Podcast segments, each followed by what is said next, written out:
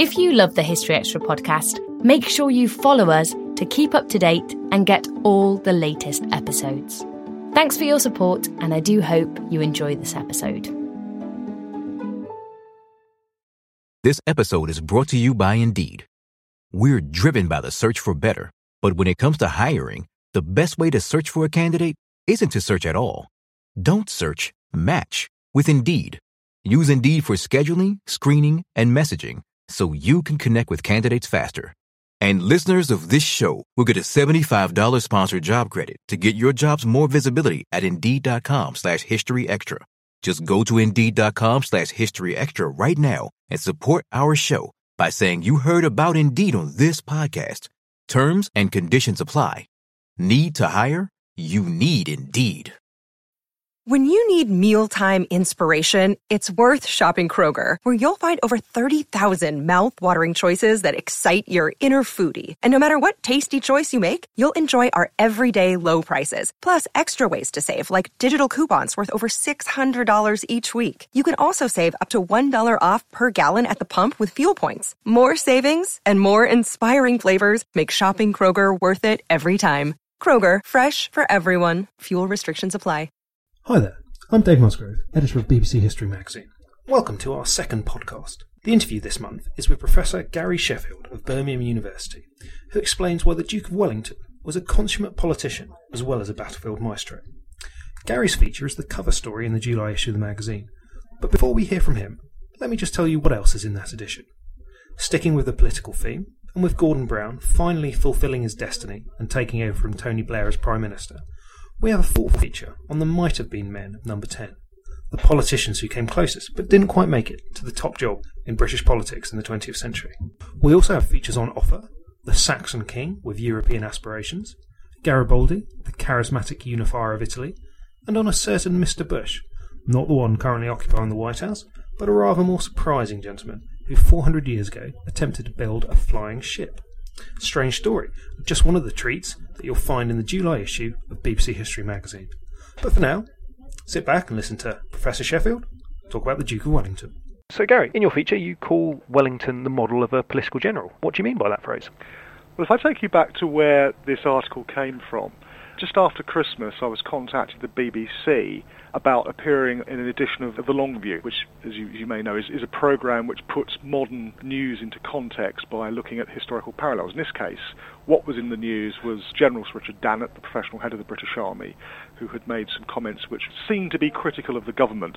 And they wanted to look at whether this had any parallels in the past, and the, the figure they chose was Wellington, which I thought actually was a very good choice because Wellington was as I said, actually, I think a very political general. And what I mean by that is that he was a man who was as much of a politician as he was a general. I mean, he, he made a successful political career both before he became famous as a general and, of course, after his retirement, becoming prime minister. And he was a man who had a great deal of political skill to set alongside his undoubted military skill and he's not unique in the British Army in this respect, you know, in any way. But unless I think he's a very good example of a man with real political skills. Hmm, okay, so yeah, as you say, he, he obviously had these political skills, and they were clearly demonstrated in his political career after his, his military career. But concentrating on his military success, how much of that was down to his political awareness away from the battlefield? I think a great deal. It's difficult actually to single out any particular talent because I think Wellington was although not perfect as a, as a commander, you know, an ex- exceptionally talented general in, in all sorts of ways.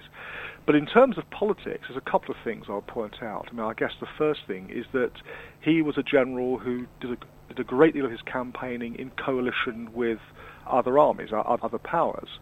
And so a lot of his time was spent negotiating, smoothing feathers, indeed ruffling feathers, of his allies, whether it be the Indian princes in his days campaigning in India in the 1790s and the, the turn of the 19th century, or operating with the Portuguese, and effectively he commanded the Portuguese army, or at least he had it under his command, or with the Spanish, with rather less success it must be said, and critically, of course, in the Waterloo campaign of 1815 when he had to cooperate with Blucher's Prussians. And Britain's relations with Prussia had not been particularly good before the campaign broke out. And yet Wellington, I think, had a degree of skill which enabled him to operate pretty effectively as a coalition commander, and you need actually to be politically aware to know what the art of the possible is and to cooperate with your allies. So I think his coalition commander credentials, I think, are an excellent example of, of why I say he was a good, good uh, political commander. I guess the other thing is being in tune with what's happening at the government at home. Throughout the Peninsular War, the fighting in, in Spain and Portugal, at least the, the first half of it, Wellington knew that the war was unpopular with some important parts of the political establishment. He feared that during the Regency, when Prince Regent took over, when George III became temporarily mentally incapacitated, that they would promptly bring in the opposition who would close down Britain's war in Spain and Portugal. And he kept his contacts open with the government and was very careful to work with the government. It must be said that there's plenty of examples of, of him complaining and whinging, but uh, he, I think he used his political contacts and his political nous to a very good degree. There's far more to being a successful general, particularly a commander-in-chief, than simply actually being a good soldier. You, you have to have these political skills, and I think that Wellington had them in spades. Hmm. And so this, this, political side to his character is the new thing that hasn't really been explored very much in the past. Well, it has to a degree, but I think that it tends to be submerged in admiration of his battlefield skills, for example. But I think you know, people have looked at it in the past, but it was an interesting experience to focus on this rather than on some of the other factors. But what about those battlefield skills? You're not doing a hatchet job. You're not denigrating his battlefield skills by saying this. No, far from it. I think that Wellington was an excellent battlefield commander. You know, there's historians have a, a not not a terribly helpful tendency to sort of create league tables. And there's a lot of debate about, you know, was Wellington a better battlefield commander than, than Napoleon or whatever. And I think that's terribly helpful. What I will say is I think that Wellington was extremely successful, and that was built on a very sound knowledge of what fighting a battle involved, and of course the, the wider aspect of campaigning, but also a great deal of innate skill. Waterloo is, is the classic example. Wellington seemed to have a knack for being at the right place at the right time in all the crises of the battle. He, uh, as we'd say today, he read the battle, he understood the tempo of operation, and Wellington, I think, did at that battle and many others show himself to be really a master of the battlefield. That is why I think if you do go for a league table of, of, generalship, Wellington must go very high because actually he excelled in more than one aspect of command. Did Napoleon in some way lack the political skills, do you think, or is that not um, appropriate? Well, it's it, would be slightly strange to criticise a man who made himself Emperor of France and went to dominate most of Europe for a decade or so as lacking in political skills. But I think ultimately Napoleon pushed his luck too far. Hmm. That he certainly, I think if he had greater skills, could have conciliated some of his enemies for example, you know, he actually had a good card to play in the sense that he was seen, at least early in his, his career, as the man who had tamed the revolution. And yet, once he was in power, he proved to be a megalomaniac. You know, he was never content with the status quo. He was always stretching for more. And ultimately, I think you can see him as a man who threw away the advantages he had by simply not knowing when to say no. So um, the Tsar of, of, Russia, for example, who was won over by Napoleon at the convention of, of Tilsit in, in, 1807, eventually came to see that uh, Napoleon was a man whose ambitions would simply never be satisfied, and therefore drove him into the opposition camp. And of course, in the end, all of Europe was up in arms against him. So Napoleon, you know, was undoubtedly a very skillful politician, but a bit like Hitler, I guess, uh, 150 years later, he was not a man who was content to rest on his conquests. He was always stretching for more. We don't always realise just how much our negative thoughts and experiences stick with us and weigh us down. You may find your brain constantly running through a highlight reel of bad moments. That comment your friend made last week that hurt your feelings. That frustrating thing your mum does. Or that silly thing you said in a meeting. Maybe it's time to get it all off your chest, whether it's a tiny annoyance or something much bigger. Talking about it can give you some relief and lead you to a potential solution. That's where therapy comes in. It's a safe space to share whatever's weighing you down and learn to process it so your internal highlight reel can focus on the good stuff. And BetterHelp offers affordable online therapy on a schedule that works for you. Connect with a licensed therapist by text, phone, or video call. Start the process in minutes and switch therapists anytime. Let it out with BetterHelp. Visit betterhelp.com slash history extra today to get 10% off your first month. That's betterhelp, H-E-L-P dot com slash history extra. This episode is brought to you by Indeed. We're driven by the search for better, but when it comes to hiring, the best way to search for a candidate isn't to search at all. Don't search, match with Indeed. Use Indeed for scheduling, screening, and messaging so you can connect with candidates faster. And listeners of this show will get a $75 sponsored job credit to get your jobs more visibility at Indeed.com slash History Extra. Just go to Indeed.com slash History Extra right now and support our show by saying you heard about Indeed on this podcast. Terms and conditions apply. Need to hire? You need Indeed. Okay. Now, now, going back to Wellington, so we've cited his political skills and his battlefield skills. Is there anything else that you would attribute to his military victories? Was he, for instance, a, a very charismatic man, a great leader of men? Well, I think he was very charismatic, and I think he was a great leader, but he certainly wasn't a touchy-feely one. Hmm. His, shall we say, leadership style wouldn't go down terribly well in a business school today. You know, famously, he was dismissive of, of his troops, calling them the scum of the earth, and so on and so forth actually, I think there was a there's a certain amount of aristocratic disdain there, but it's it's it's mixed in with I think a real maybe affection's going so far, but a real respect for the troops under his command. I mean, he had no illusions about them, but of course he went on famously to say after accusing them of of, of being the scum of the earth, to say, but it's amazing what fine fellows we make of them, and he certainly was highly respected by his soldiers, if not popular, for the simple reason they knew that he, he didn't lose battles and he wouldn't throw away their lives unnecessarily. But on top of that, I mean, there are various other aspects we talk about. I guess the, the most famous one is the whole matter of, of logistics, of, uh, of getting troops from A to B and making sure that they're in supply once they get there. And he was a man who understood the absolutely critical importance of getting logistics right, the really boring stuff, getting bullock carts, uh, whether in India or Spain, hired from the local people to get ammunition and food from point A to point B. And Napoleon was notoriously lax at this, and French Napoleonic armies tended to live off the land, which made it them e- easier for them to move around, but also, of course, run the risk of alienating the local population by basically sort of robbing them and that was something that Wellington was uh, was never prepared to do. There's a wonderful quote that Wellington came up with about his skill as an improviser, which I think applies to logistics and many other things as well. He said that uh, French plans were like an elaborate harness on a horse. It looks great, but then it breaks. But he said, now I make my campaigns of rope. If anything went wrong, I tied a knot and went on. And it's that flexibility and pragmatism and his attention to detail with things like logistics and intelligence, all of that makes Wellington a, a, truly great commander in my view.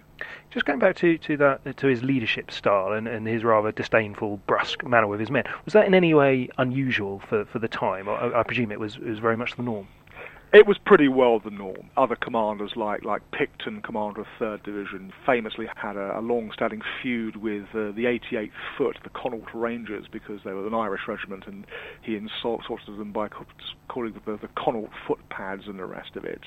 One of the few commanders actually to take a, a more, I guess we would say, enlightened view by our standards was uh, Wellington's you know, potential rival, Sir John Moore, who commanded in Spain in 1809 was killed at the Battle of Corunna early in, in, in, in 1809. He was a man who was associated with raising the rifle regiments and the light regiment in the uh, years before the Peninsular War, you know, hence Bernard Cornwell Sharpe and all the rest of it. These were troops who were much more self-reliant and reliant on, on self-discipline and a, a more enlightened style of leadership than was common in the rest of, of, of, the army. But I think Wellington was very much a man of his time, very much an aristocrat of his time in that sense. It's interesting you should say about that, uh, John Moore, actually, because we had a letter in, in this issue with a gravestone of a chap who had fought with John Moore, or for John Moore, and on his gravestone it said he carried the torch at John Moore's funeral. So it was like he, he obviously had a lot of admiration for that man. Well, absolutely, and it's very interesting. I mean, one of the things I've come across recently is I've, I've actually just been appointed the regimental historian of the Rifles, which is the new regiment created from the light infantry and the Royal Green Jackets and, and, and two other units.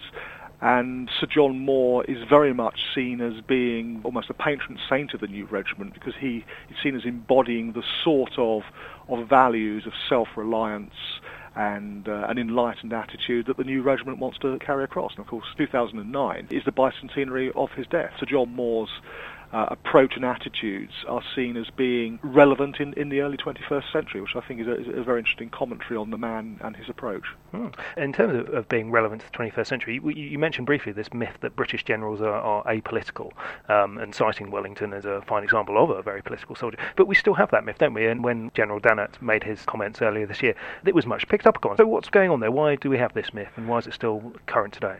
Well, I think it, it goes all the way back to the New Model Army and Cromwell and the overt intervention of the military in politics and the revulsion against such overt political activity by the military from the end of the 17th century onwards was such that no general really wanted to be seen as engaging, certainly in party politics. I think that's completely understandable given the circumstances of the English Revolution and the 17th century. Mm.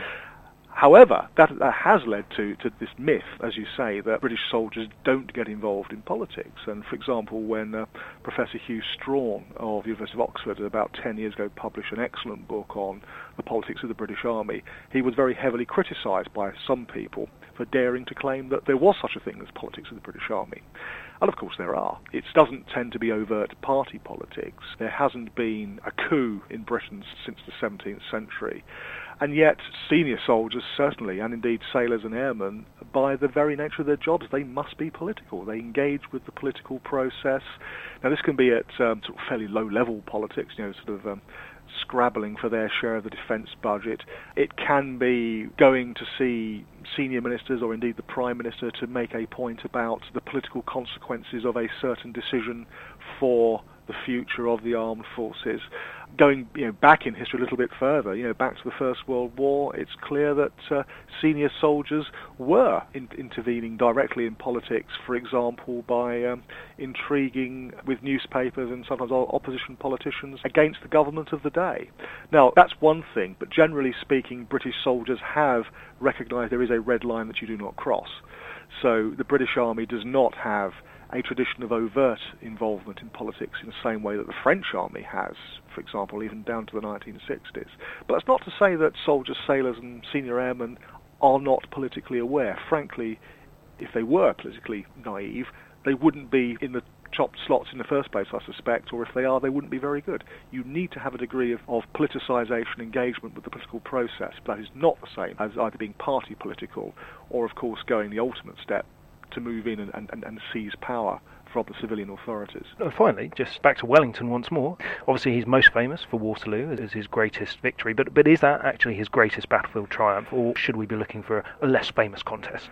Very interesting question. I suspect that Waterloo simply because of its consequences, political and, uh, and, and international consequences, must be seen as his greatest battlefield triumph. It did put the nail in Napoleon's coffin, and uh, and so on and so forth.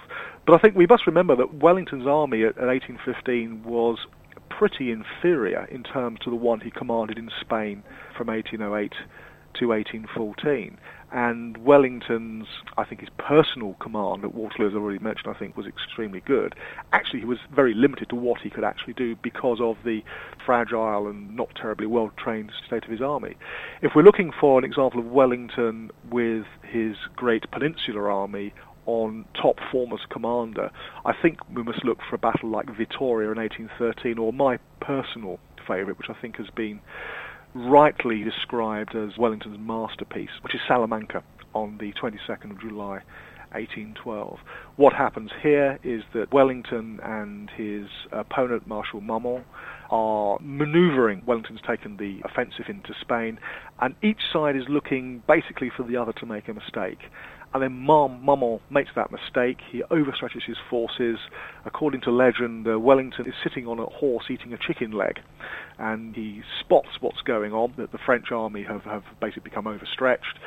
He uh, throws his chicken leg over his shoulder, again according to legend, saying, by God, that will do. gives a crisp series of orders, takes the offensive, and basically destroys the French army, which has very far-reaching consequences at all, uh, uh very far-reaching consequences indeed. It ultimately ends in the liberation of Madrid, forcing uh, King Joseph Bonaparte, Napoleon's brother, who was put on the throne of Spain, to retreat, and it fundamentally undermines what's left of, of, French power in Spain. The fact Wellington actually then overstretches himself and is forced to retreat uh, doesn't take away from the fact that this is the crucial victory which Wellington is then able to capitalise on in 1813. All of this, of course, needs to be placed in a wider context. This is when Napoleon is in Russia, and we all know what happened to his army in 1812. And so the result of, of Wellington's victory in Spain, allied to the catastrophic defeat that Napoleon suffers in Russia puts Napoleon onto the back foot and really can be seen as the beginning of the end. So, in terms of, of tactical excellence and indeed in long term political consequences, I think Salamanca probably rates as Wellington's greatest victory. Fantastic. Well, thanks very much, Professor Sheffield, for that insight into Wellington. And, and of course, you can read more about this in the July issue of BBC History magazine. Thank you very much.